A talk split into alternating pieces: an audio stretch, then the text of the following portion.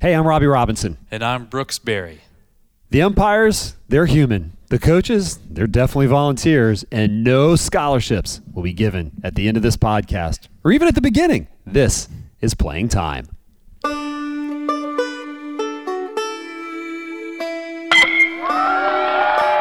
This isn't fun anymore. This is Playing Time, a podcast about parents navigating youth sports. Let's head back to the studio and Brooks Berry and Robby Robinson. Hey, Daddy, when can we ride our bikes together? Hey, everybody, welcome into another Playing Time podcast. This is the podcast for parents of kids that are playing youth sports. As we talk about the trials and tribulations of navigating the waters of travel ball and rec ball and your goals and their goals and trying to keep a healthy attitude and a healthy life with your kids. And so far, I don't think we've accomplished really any of that, Brooks, in the first four episodes, but we've had a lot of fun and it continues to be therapeutic for myself and I hope for you as well, and hope for the parents too. I hope the, the biggest thing I'd like for people to come out of this is to say, man, I really related to that, and I enjoyed listening to other people talk about it. And I've had a couple people say that, which uh, has has made me smile and made me think, man, maybe it's worth having four or five more episodes every now and then. You can email us at playingtime.podcast at gmail.com playingtime.podcast at gmail.com and we'll continue to debut more social media as we continue on the podcast. You can obviously listen to us right here on iTunes or you can download it on our SoundCloud page. We like to tell stories at the very beginning to get us souped up and ready to go for this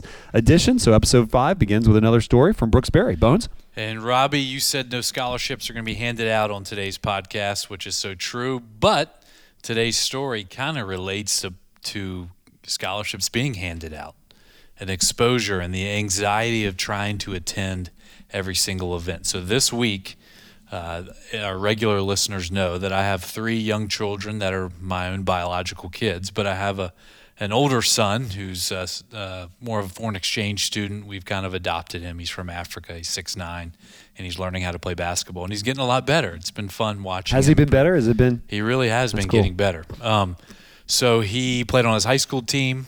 Now he's on a AAU team that I think is a very healthy atmosphere for him.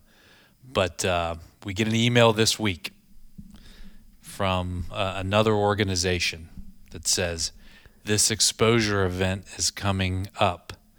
Uh, we all these college coaches are going to be there. Uh, you don't want to miss out on it.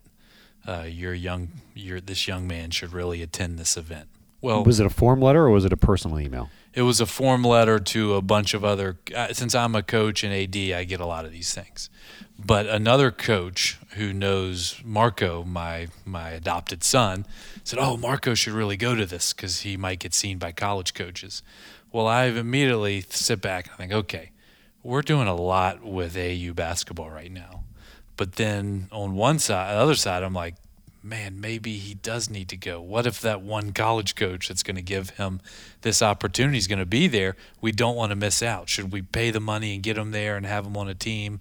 And I used to do these things when I was a kid. You pay your money and you go, and there's college coaches there, and you play pickup basketball and, and those types of events. I'm sure baseball has those types of showcases to get in front of college coaches. So um, I I elected, and this is people that listen to this podcast probably know on what side of that I will err. I said, you know what, we're we're not going to do it. That's not a surprise. We have a lot going on. Um, having been through the rigors of sports uh, and being a college athlete myself and a college coach, if your child can really play, and and they play on teams. I mean, if if they can really play and they go move to Alaska and live up in a cave, no one's going to see them. But if, if you live, Professor in, Trajan Langdon. exactly. But uh, if they can play, the, the coaches are going to find them, and and so he's on an AAU team. They're playing events. Thankfully, a lot of them local, but we're going to Myrtle Beach and some other places where there will be college coaches there and he's going to get a chance to be seen by college coaches. And if he can play, the word spreads very quick, and and he'll get that exposure he needs. But it's very easy, Robby. To How close were you? I was not very close. You weren't. On But- a scale of one to ten, one being there's no possible way, and ten is I'm signing, we're going. You're like a four. uh, less than that. Were you really? But Okay. I, I've been a college recruiter, And I know that it, when someone can really play, the word spreads very quick. And lots of times, the colleges don't even have to go to the game to, games in the initial to figure out if someone can play because they know someone that lives in this city, and he hears from this friend of his, Robby Robinson, that there's this really good uh, ninth grade pitcher at so and so high school, and then the coach hears through that, and then he goes and visits them, and and you get exposure now. In 2019, if you can play, the coaches will find you. All right, I, and a lot of what I'm about to ask you is going to pretty much ask you to repeat what you just said, but I think it is extremely important that, and I'm not there yet. Riley's 11 and Lucy's 8, and neither of them are at a point yet where uh, they're going to get recruited by anybody, and hopefully it happens, but it might not happen but I've talked to people that have had similar situations that you have, and they feel like they have to go. And in the game of baseball, the showcase teams is what they're called in baseball. You're playing in showcase games down in Atlanta, and we're going to a showcase game in New Jersey, and we're going to one in Cincinnati. Uh, so I do know that, but in the, especially in basketball, that is true. Like, and, and like at what level? When when you define like you can play, is that the kid that's a top 100 recruit, or if you're a top, Robby, if you're a top 500 recruit, whether it's the Citadel down in Charleston, that's basketball program is fledgling, or Duke, someone is going to find you truly between your high school and your AAU. They're going to at least know and take a look at you and make a decision on whether you can play at some level of basketball. Is that true enough, or is it? Does anybody slide through the cracks if you're not in the cave in Alaska that you just talked about? I think it's very rare. I mean, I'm sure we could break down different positions. You know, a, a six nine center like my adopted son, yeah, he's not going to slide through the cracks. right. I mean, people know there's a six nine guy in Charlottesville now that's only in tenth grade, and is trying. To When you say people, define who people is. Um, well, on his his AAU team is Tony Bennett's son.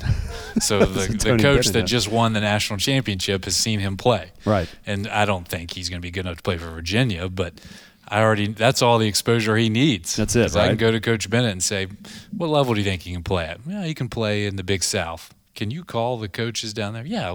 I mean, there's certain ways to wow. do it. Okay. But let me ask you this. Yeah. In little league baseball, aside from yourself, there's got to be other dads in there that know college coaches. Yeah, I think so. I, or maybe one removed person removed from a college coach. I would think definitely. Yeah, absolutely. And so the way we communicate in 2019 yeah. with social media and mm-hmm. texting, uh, the word travels very quick if someone can play. Now, if you're a marginal player or you're a getting recruited by Division three schools, mm-hmm. and Dad really wants you to get that Division one offer, that's when the anxiety really ratchets ratchets up, and they try to. You, you feel like you got to go to more events. But, do they need to do it? I always say this: the the market does not lie. Mm-hmm. It's like real estate. You know, if you uh, if you bring ten appraisal, appraisers over to your house, you're going to figure out what your house is appraised at.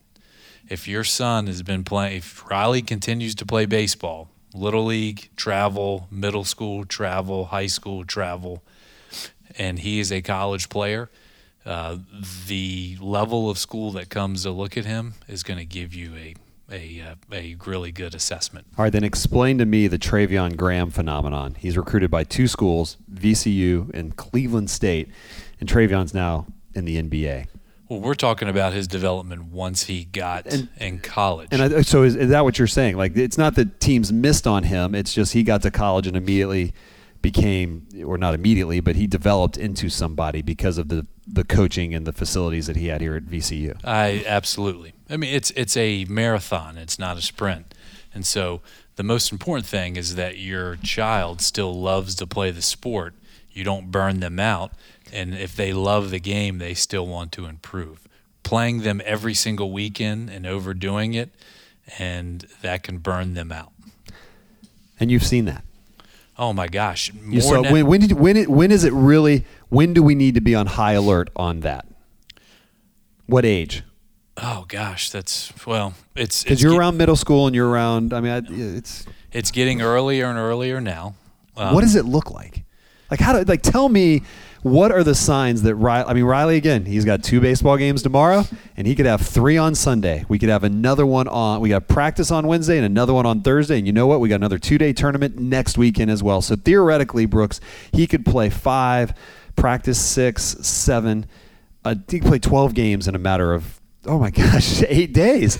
Uh, what are the symptoms of burnout that I need to be looking for? Here's the here's where it, uh, it What am ends. I doing? it- here's where it ends up. Yeah. Is and I would see it in high school where a, a boy would get to be a junior and playing baseball. At that point, he and his dad and others have been talking about college, college, college scholarship, and he realizes it's probably not going to happen for me, and he doesn't want to play the game anymore. I'm just out.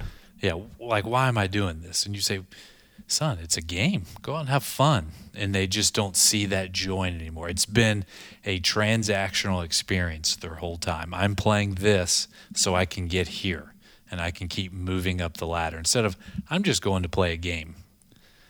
So you, I think you can keep that spirit still playing 12 games in a day or whatever you're going to do this. Week.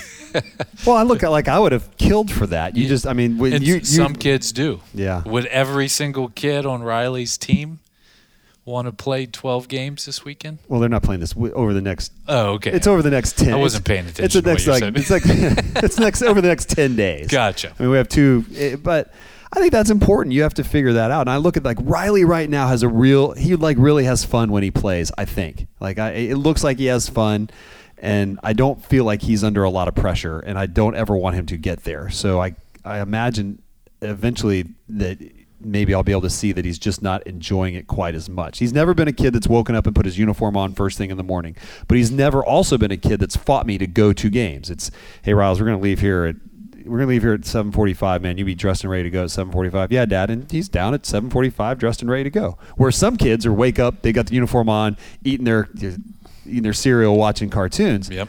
So my for me, my litmus test is going to be if it's ever like when I am now walking our 16 month old puppy, and it's just a drag. I mean, it's awful. Like is I'm having to drag this dog everywhere. If I'm starting to, hey dude, are we going to get ready? We're leaving in five minutes. Hey man, let's go. Come on. If, if when it gets to that, I'll know there's going to be. I can almost see Brooks Berry with huge red flags like in my front yard as I'm getting in the car. So let me let's paint this picture here. Let's talk about the scenario. Your son is going to do summer swim team as well. He is. and do travel travel baseball. And- right, and all stars. All stars. Oh, mm. wonderful! Right. Congratulations. right. I hope so. Yeah, thank you. Yeah. So next summer, I'm the he- coach. Next summer, he says, "Dad, I love baseball, but I had such a good time swimming. I just want to do swim team." How- I've thought about that. Or, Dad, hey, I want to go to drama camp because if you know me and you know my wife, those are that's one thing that one of a couple things, but one thing that we both did in high school and we both Yeah. were, were pretty good at. And I think and I really think I think both my kids could be good at it. So, Dad, I want to go to Spark, and I just don't want to play sports. You're asking me how I'm going to. The reality is, I don't know. Here's what my guess is going to be. I will get on the super passive aggressive side. I just know myself, and I'll get super passive aggressive, and I'll have to really monitor myself. But I think I, I hope that I could. I hope I can fast forward to Robby Robinson and uh, whenever that happens, and say, dude, just just be great with it. Because I could. I, I'd like to think. I've told people like if Riley comes up and wants to quit baseball and wants to do drama, I'll be all in. But I think also too, and I, and I want your take on this. I'm gonna.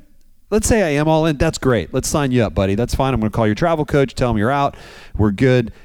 I'm allowed to be brokenhearted though, oh, right? Oh, yeah. Please allow me like to really just to be yeah. like. And I don't. I, when do I share that? Who? How do I? I guess it'll be on this podcast. so like, buy stock in that. a therapist. Yeah. Like I don't feel like my. I mean, I, I, and I think my wife will listen to some extent, but she wants what's best for the kid. I guess it'll be you that'll take the brunt of that and our listeners. But I, will- I hope it's okay for me to be really bummed out. Well, I think your approach to coaching your son is you're having great memories and times with your boy. Yep. But I, I guess what I'm the question I'm getting at is: Are you going to have anxiety? Ah, he's taking a season off. You know, Uh, next year he's going to be a little behind. He might not make the All Star team next year, and then he's going to be behind the rest of the kids. It's the rat race. I mean, I'll say that. I'll say, hey, do you want? And that that's where the passive aggressiveness. You want to hear like you want to hear the conversation will go. It's going to go like this. So you're Riley, and you just say, hey, Dad, I want to drop baseball this summer. I, I still like baseball, but I want to do swimming or I want to do a spark. I want to do drama. And I'll say, all right, well, Riley, do you still want to play for uh, Tuckahoe Middle School next year? Do you still want to? You want to go out and make the team? Well, yeah, I want to go out and make the team. Well, buddy, it's going to be tough for you to do that if you're not getting the reps this summer. That's what I'll say. I think that's healthy. You do? I do. I, I think if, if wow, it's, I wouldn't have expected you to say that. Well, if it's you that wants him to make Tuckahoe of course, I want him to make Tuckahoe. Well, I'll have to drill down. Like, what do I put him on a lie detector? And you know, if your wife has a different relationship with him and she That's- can pull him aside and say, you know, son, you might not make the the middle school baseball team. Are you okay with that? Yeah, mom. You know, I know dad really likes baseball, but I'm okay because really I enjoy drama more. I think that's fine. Yeah, So, well, I think that's fine too. If it's but if it's his it's his goal versus your goal. All right, let's change gears a little bit. I Yeah. want to know. So let's say you're, again, this is the therapy for me. Let's say your kid really loves the sport and is just kind of average at it. And he still loves it at, at sixth grade and seventh grade and really wants to be good, wants to be that Division One college athlete. What do you do? How do you what what mechanisms and what process, Brooks, do you put in place for your kid to try to maybe he's not gifted with the gifts that get you there, but he's got that desire and he's got that he's got that drive. How what do you do to get him there? Okay, so this scenario is the the boy really loves the game and has dreams of playing Division One. Yep. Dad is unemotional about it. He's not emotionally attached. The dad isn't set a goal for his son to be a Division One basketball player. Or they So both share it. they both share it. I mean, it's not even a share. They both have the the dad's real. It's not unemotional with it. The dad's in on it, but the kid's on his own with it.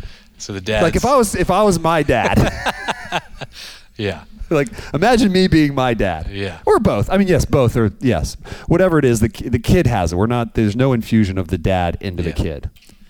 um, I I think you want your your child to continue playing that sport. Okay. And- but how do you make them better? What mechanisms? What do you like? What would you do? You've been around athletics. You've seen kids maybe go from a, a C player to a B plus player, or a Yeah. kid that wouldn't have a chance at college to possibly, you know, walking on at a Division three Well- school. And to me, the most important thing, and this is getting lost in today's culture, is what the kid does in his own time when no one else is around. So nowadays, parents think, I'm going to sign him up for more individual training. yeah, I'm going to get him on this team. I'm going to do this. Absolutely. Where I think the great athletes are the ones that the, the, the boys in the Dominican Republic right now that are going to be playing in the major leagues, they don't have individual trainers. They're out by themselves playing baseball and they're doing it on their own. So I would watch your child and what they do in their free time and encourage them to work out on their own. If they don't have the passion to do that, they probably don't want to be a college athlete because you know and I know once you get there, you need to be very motivated because it's a full time job.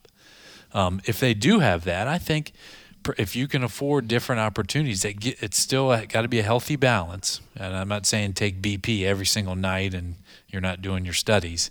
Um, I think that's okay, but I, I don't think you need to overdo it though. I don't think you need to. I think taking a season off from a sport is a good thing. Wow. Yeah, I don't.